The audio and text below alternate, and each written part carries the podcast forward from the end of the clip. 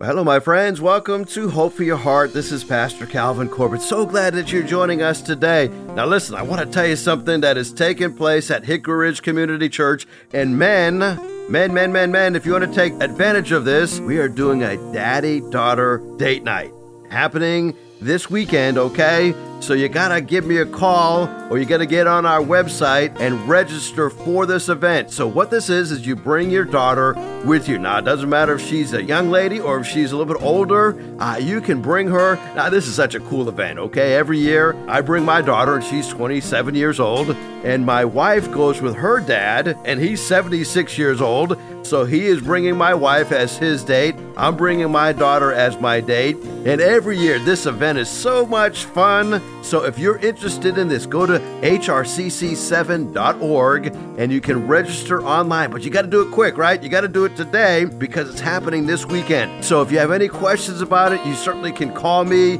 shoot me a text at 252 267 2365, or you can call the church office 757 421 7500. But the best place to go is to the church website and go ahead and click on events and then scroll down where it says Daddy Daughter Date Night. And you can register right there online. It's not that expensive to go. We'll give you a nice meal. And uh, this would be a great event for you to take your daughter on a date. And I think all of you men should be dating your daughters. And so we created this event to give you an excuse to date your daughter, right?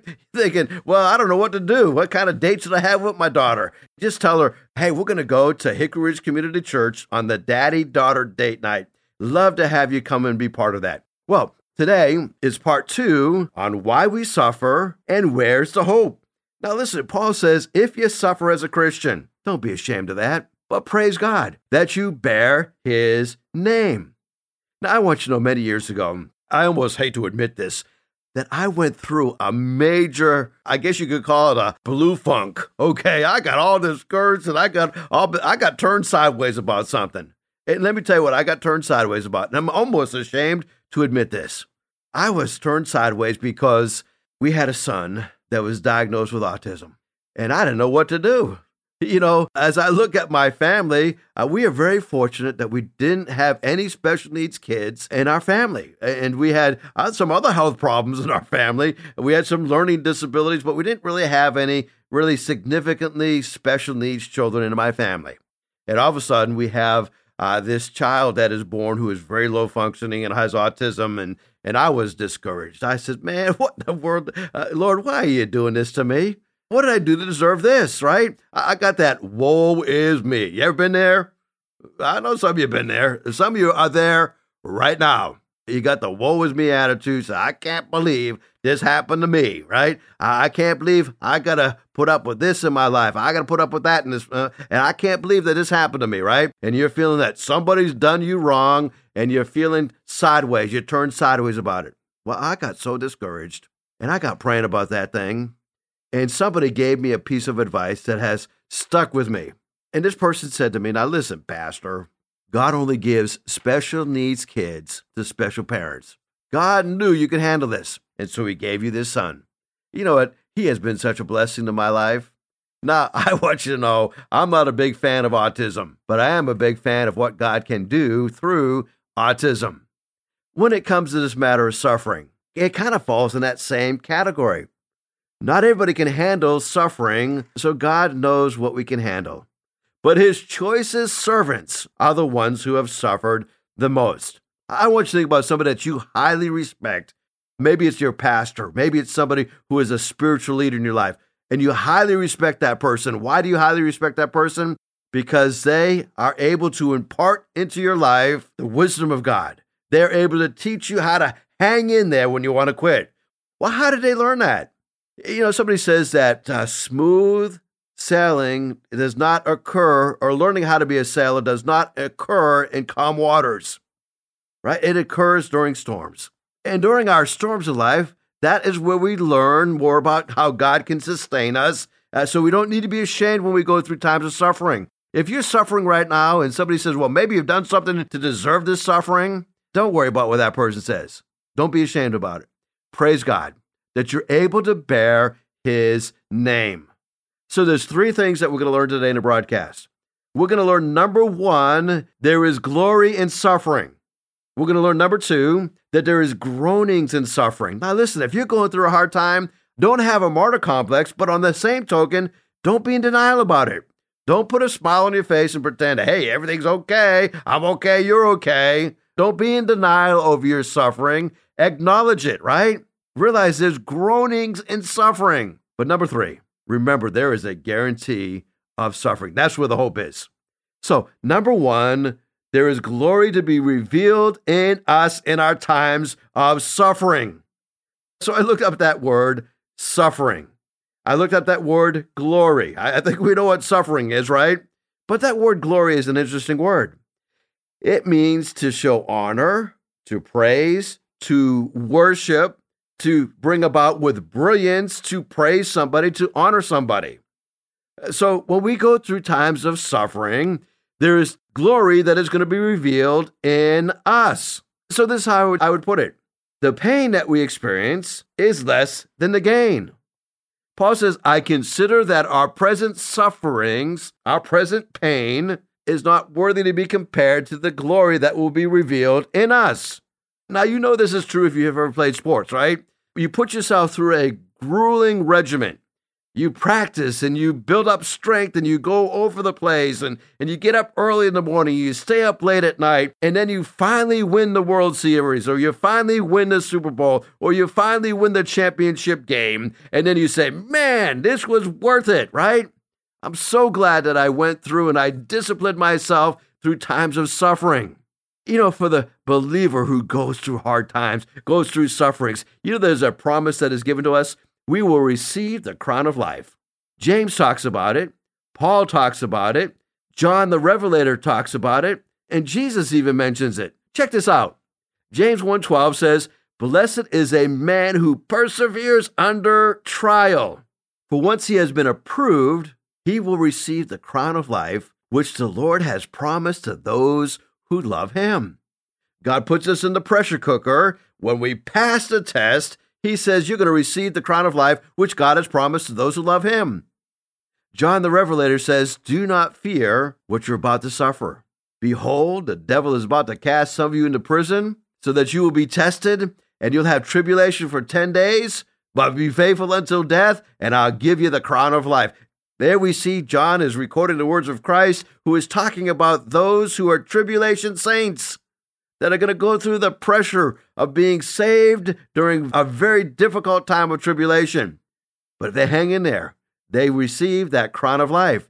Paul says this, 2 Corinthians 4:17, that our light and momentary troubles are achieving for us an eternal glory that far outweighs them all. Uh, so we can say, keep the end goal in mind because the pain that we experience now, the suffering that we experience now, is much less than the glory that we're going to gain. Oh, I can't wait to go to heaven. I am so looking forward to going to heaven. And you know, as I think about how bad our world is, just the other night at small group, uh, I got a text a message, and somebody said, "Man, I, I can't come to group tonight because there's somebody in Currituck County that is wandering around with an assault rifle." and apparently this guy uh, was shooting off this rifle and, and he had some mental health issues, but he was loose somewhere in Currituck County. And so this person says, I got to go home and I got to be with my family to protect them in case this crazy person shows up. Uh, well, listen, as you go through hard times, remember that the pain is far less than the gain. It's a momentary trouble that you're going through. It is going to be achieving for us an eternal glory that far outweighs them all. Here's the second thing not only is the pain less than the gain, but we're not alone in our suffering. You know that creation suffers with us? Christ suffered with us.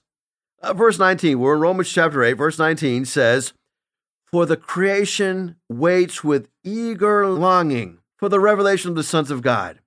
For the creation is subject to futility, not willingly but because of him who subjected it in hope that the creation itself will be set free from its bondage to corruption and obtain the freedom of the glory of the children of God. Well, you know, we're suffering, there's no doubt about it, but we're not going through it alone. You know that suffering is a universal problem. There's a poet by the name of Christian Wiman, and he was diagnosed with an incurable form of blood cancer on his 39th birthday. And so he wrote very frankly about the agonizing effect of this illness and the agonized treatments that he had to endure. He said this I have had bones die, bowels fail, joints lock in my face and in my arms and in my legs, so that I could not eat, I could not walk.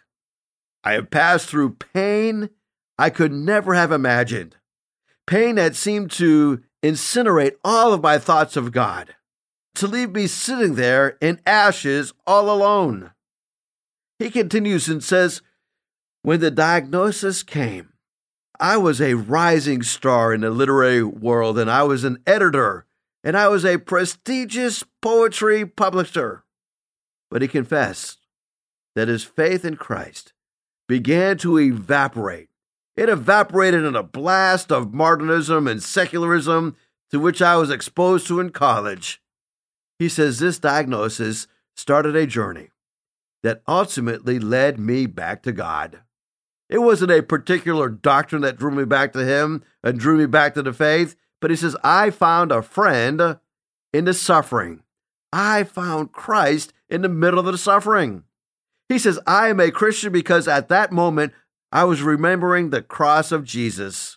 When Jesus was drinking the very dregs of human bitterness and he cries out, My God, my God, why have you forsaken me? You see, this is the point that was driven home to me. The point is that God is with us. He's not beyond us in our times of suffering. He is with us in the midst of our suffering. He continues by saying, I am a Christian because I understood that moment of Christ's passion to have meaning in my own life, and that it means that I am not going through this alone.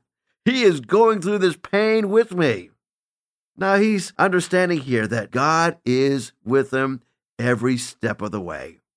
Oh, I'm so glad that we have a friend in Jesus who identifies with our times of suffering. You know, not only does he give us his spirit to go through our times of suffering, but he also gives us people, friends in our lives. I'm so glad for the family of God that I have.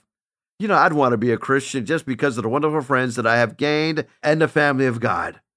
But Paul talks about the fact there is future freedom that we have. That's what brings us to hope. Let's drop down to Romans chapter 8, verse 23. And he says, Not only creation, but we ourselves, who have the first fruits of the Spirit, we groan inwardly as we wait eagerly for the adoption of sons and the redemption of our bodies. For in this hope we are saved. Now, hope that is seen is not hope, for who hopes for what he already sees, already has? I want you to know there can be hope even in the midst of pain. Now, I love this story that I read not too long ago, and it's about a couple, and this couple had their home robbed. Thieves came in and, and stole their precious jewelry. Thieves came in and beat the family dog, and, and they ransacked the house. It says we were all in a state of shock. The children were filled with anxiety. And they felt for months they were they were victimized because of this crime. It's hard to believe they were robbed. It was hard to have God test them in such a powerful way. This is what this family did.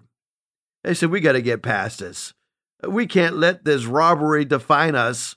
So the day after they were robbed, the dad pushed out the grill out into the front yard where there was already a picnic table waiting for them. And then he posted little signs throughout the neighborhood. And he says on these little signs, We were robbed. The robbers took our stuff, but not things of eternal value. And invited all of their neighbors to come. And they said, We're having a cookout. We're going to have burgers and hot dogs, and we're going to celebrate the fact that God protected us. Well, you know what? It was a joyful time. With hot dogs and the kids and water guns and meeting new and old friends, neighbors all showed up. The community from their neighborhood showed up and they had a time of celebration. You know, when you go through times of suffering, you don't go through it alone. Not only should you go through times of suffering with others, But realize times of celebration should be enjoyed with others as well. If you come out of cancer, if you come out of a tragedy in your life, why not throw a party? Because that's what Matthew did. Oh, I love the story of Matthew. When he was redeemed, when he was saved from a life of sin, he had a Matthew party. He says, Y'all come on over and uh, we're going to have a party. And he invited Jesus to come to that party. You know, at that party, some of the disciples were called out and they were converted. Isn't it amazing what can happen if we take our times of suffering and we turn it into a celebration, realizing that we are not alone? We're not going through this time alone. The pain that we're bearing right now is insignificant in comparison to the gain that we have. God will be glorified in us and through us in our times of suffering. Listen, if I never had a problem, how would I know that God could solve them? God wants to be glorified in me through the times of my suffering. That's where I find hope.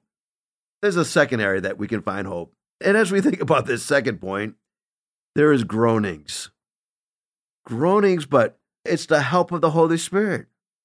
In our times of struggle, we have the presence of the Holy Spirit. Paul says in verse 26 the Spirit helps us in our weaknesses. We don't know even what to pray for, but the Spirit intercedes for us with groanings that are too deep for words. You know, to be filled with the Holy Spirit means that we allow Him to occupy, allow Him to control every area of our lives. So I want you to get a picture in your mind. I want you to get a picture of two glasses of water and two Alka-Seltzer. And I want you to picture that I have before you one glass of water and I take the Alka-Seltzer and I rip it out of the package and I drop that tablet into the water. And as that tablet is dropped into the water, that Alka-Seltzer does its thing, right? The water begins to bubble up. But then in the second glass of water, I take the Alka-Seltzer and I drop it into that glass of water. But I don't take it out of this sealed packet. I just drop it in there. Now it's probably going to sit there and float on the top of that water, but there's going to be no fizz. You see, both glasses have the Alka-Seltzer, just as all Christians have the Holy Spirit. But notice how you can have the Holy Spirit and not His filling. You can have the Holy Spirit so wrapped up and so bound up in your life that it doesn't do anything for you. Listen, I want you to know that the presence of the Spirit is with you, but you've got to surrender to it. You've got to allow the Spirit to intercede with groanings, groanings that are too deep for words. So Paul talks about the presence of the Holy Spirit, but he talks about the prayers of the Holy Spirit. Verse 27 says that he searches the hearts and he knows the mind of the Spirit because the Spirit intercedes for the saints according to the will of God. Now, as Paul writes this, he's, he's reminding us that we might miss the will of God. So we pray. That's why we pray, Thy will be done on earth as it is in heaven. Lord, we are praying right now that you bring down your will from heaven to this earth. We don't always know how to pray within your will, but the Spirit always does. And so the Spirit intercedes with groanings that are too deep to be uttered. In other words, this is a deep, penetrating prayer as we're going through deep, penetrating hurts. The prayers of the Spirit, the groanings of the Spirit. As you go through times of trouble, always remember that the pain is paling in comparison to the glory that you're going to receive, and that the groanings are the help of the Holy Spirit. The Holy Spirit is interceding on your behalf. But there's one other point that we've got to cover today, and that is to guarantee that all things are working together for good. Now, as I think about this point, this guarantee that is given, we as Americans, I think, for the most part, have inflated expectations. You think about marriage. I want to encourage you if you're having some marriage difficulties, it could be because you're expecting too much from your spouse and maybe not quite enough of yourself. Many times we get married and we have these lofty ideas of what our spouse is going to be. Listen, your spouse cannot be God for you. As a matter of fact, historian Daniel Boorstin suggests that Americans suffer from all too extravagant expectations. In his book, The Image, he makes this observation about Americans. He says, We in America expect anything and everything. We expect the contradictory and we expect the impossible. We expect compact cars that are spacious, luxurious cars that are economical. We expect to be rich and charitable. We expect to be powerful and merciful. We expect to be active and reflective. We expect to be kind and yet also competitive. We expect to eat and stay thin. I've been expecting that for a long time, and it hasn't happened. All right? We expect to reverence God, but yet to be God. Never have a people been more the masters of their environment and been so much more miserable. Here's a guarantee that you can go to bank on. All things work together for good to those who love God. That's the catch. Things are working toward a climax for those who love God. You see, Paul says, if anyone does not love the Lord, that person is accursed. That person is considered one who has been rejected by God because they don't love God. You know, I was talking to an atheist one day, and this atheist said to me, I don't believe God exists, and I hate him. I thought for a moment, how do I even respond to that? How can you hate somebody that doesn't exist? Jesus says in John 14, Whoever has my commands and keeps them is the one I love. The one who loves me will be loved by my Father, and I too will love them, and I will show myself to them. You see, God doesn't show himself to people that don't love him. God's got to draw those who don't love him to him, and when they love him, then they are shown him. Verse 23, Jesus says, Anyone who loves me will obey my teachings, and my Father will love them, and he will come to them and, and make our home with them. You see, all things work together for good to those who love God. If you don't love God, there's no promise that all things work together for good in your life. As a matter of fact, just the opposite is true.